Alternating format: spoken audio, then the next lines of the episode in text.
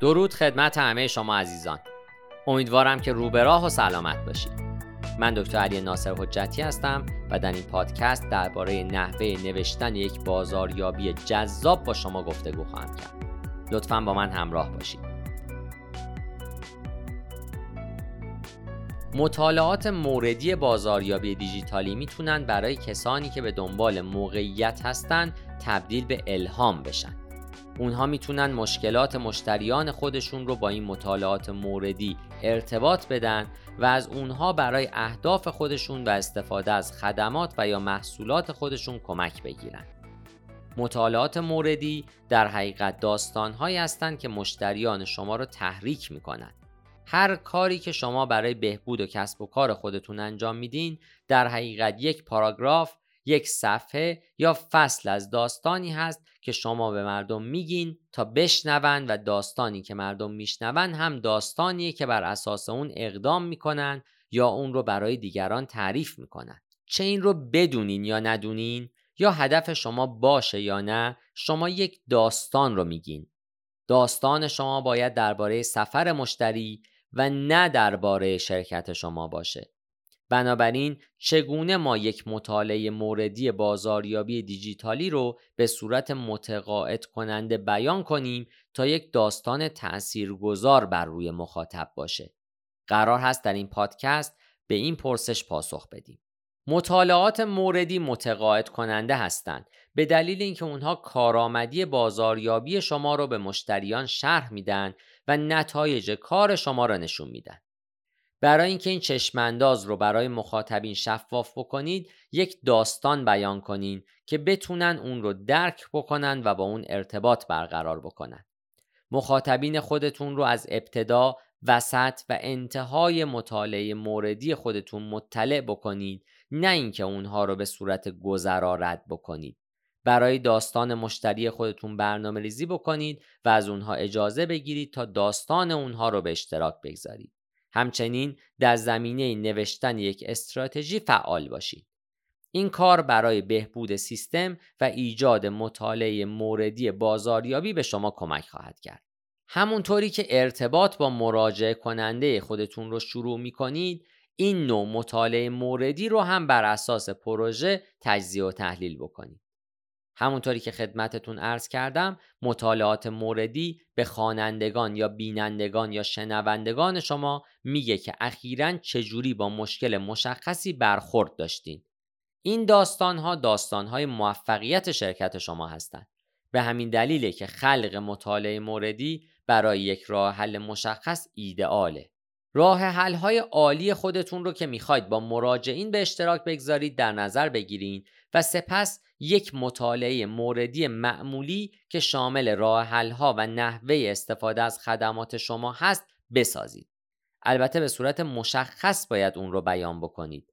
این کار به شما کمک می‌کنه تا مطالعات موردی بسازین که تنین انداز مشتریان بالقوه‌ای باشه که شرایط یکسانی مثل مشتریان پیشین شما دارن. حتما شخصی بشین. بذارین موافقت بکنیم که شخصی سازی یکی از بهترین روش های بازاریابیه و برای مشتریان خوشاینده. امروزه مصرف کنندگان نیازمند بازاریابی شخصی هستند و برندهایی که از انجمنهای داده محور که با محتوای علایق مشتری مرتبط استفاده می‌کنن نتایج فعالیت های خودشون رو می‌بینن. اگر روش هایی پیدا بکنید که مرتبط با بازدید کنندگان وبسایت شما باشه بسیار ارزشمند خواهد بود و مطالعات موردی شما هم معنادارتره. زمانی که مشتریان معتقدن که نیازهای اونها تأمین شده و شرکت واقعا به اونها اهمیت میده احتمال بازگشت اونها به شرکت در آینده بیشتر خواهد بود. شخصی سازی کمک می‌کنه تا مشتریان احساس بکنن که بخشی از داستان هستند و همچنین برای شما اهمیت دارند. مطالعه موردی خودتون رو هم به درستی طرح کنید. زمانی که تمام اطلاعات مورد نیاز خودتون رو جمع آوری کردین، اون وقت زمان تبدیل این اطلاعات به یک مفهوم می‌رسه. ضروریه که درک بکنیم هیچ روش کاملا متناسبی در زمینه مطالعه موردی وجود نداره. اما یک ساختار مشخص وجود داره که برای بازاریاب ها بسیار بهتر عمل می‌کنه. چه مطالعه موردی شما به صورت نوشتاری و چه به صورت بسری باشه طرح بندی که خدمتتون عرض می‌کنم می‌تونه شما رو راهنمایی بکنه تا به بهترین روش اون رو اجرا بکنید این طرح بندی شامل نه بخش است عنوان عنوان فرعی مقدمه موضوع چالش ها و اهداف راه حل نتایج پشتیبانی بسری و همچنین نقل قول ها برنامه های آینده و فراخانی برای عمل. زمانی که مطالعه موردی خودتون رو طرح بندی می‌کنین بر روی تهیه اطلاعات جمعآوری شده به صورت صحیح و دقیق تا حد ممکن تمرکز بکنید. اطلاعات رو به گونه ای طبقه بندی بکنید که به راحتی قابل درک و بررسی اجمالی باشه و اطمینان حاصل بکنید تا یک فراخانی برای اقدام مناسب هم در انتها طراحی بکنید که به مخاطبین شما اجازه میده تا در مورد خدمات و محصولات شما اطلاعات بیشتری کسب بکنند. از یک عنوان جذاب استفاده بکنید. اولین بخش هر مطالعه موردی خوب یک عنوان جالب توجهه عنوان مطالعه موردی شما باید به صورت شفاف مشخص بکنه که شرکت شما از طریق انجمن بازاریابی دیجیتالی چه چیزی کسب کرده. نتایج رو به صورت مستقیم در عنوان بیان بکنید تا توجه مخاطبین خودتون رو جذب بکنید به دلیل اینکه احتمالا اونها به دنبال هدف و دستاوردهای یکسانی هستند. علاوه بر این بهتر نام برند خودتون رو هم اضافه بکنید تا نشون بدید که در دستیابی به موفقیت مسئول بودین. بسیاری از شرکت ها از مطالعه موردی نام شرکت برای عنوان استفاده می کنند که هم می‌تونه خسته کننده و هم ناآگاهانه باشه. استفاده از عنوان مطالعه موردی برای کمک به تصمیم گیری خوانندگان بالقوه توجه اونها رو جلب می‌کنه. عنوان شما باید شامل نام مخاطب و یا مشتری شما هم باشه بهتره تا از عنوانهای فرعی کوتاهی هم در زمینه اینکه محصولات و یا خدمات مشتریان چی هست و برای غلبه به چه مشکلی به کار گرفته شده استفاده بشه.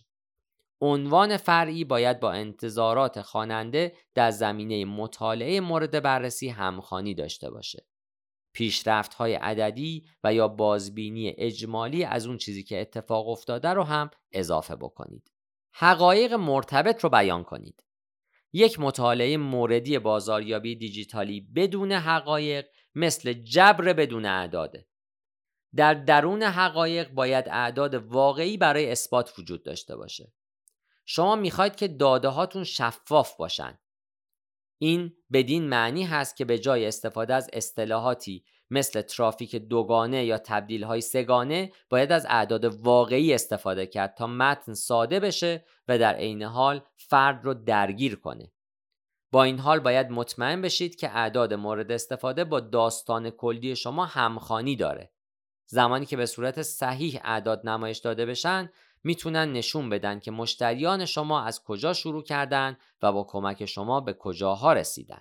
یک بخش ضروری از مطالعه شما جایی هست که به توصیف اقدامات کلی برای دستیابی به هدف می‌پردازیم.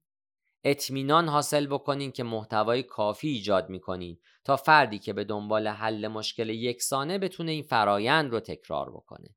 از محتوای بسری استفاده بکنید.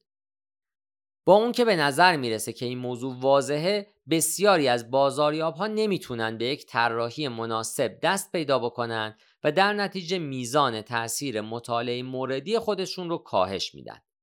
جستجوی روش های مختلف برای طراحی و همچنین استفاده از تصاویر خاص توجه مخاطب ها رو جلب می‌کنه. طراحی می‌تونه یک عامل تعیین کننده در موفقیت مطالعه موردی بازاریابی باشه. شما می‌تونین تصاویر و متنهای خاص برای درگیر کردن بازدید کننده اضافه بکنید. به یاد داشته باشین که رنگ بسیار اهمیت داره. استفاده از رنگ ها برای متن ها و تصاویر مرتبط با طرح رنگی مشتریان خودتون یا متناسب با وبسایت خودتون در نظر بگیرین. ویدیوها رو هم فراموش نکنید. اونها به طرز قابل توجهی بر روی مغز انسان تاثیر می‌ذارن.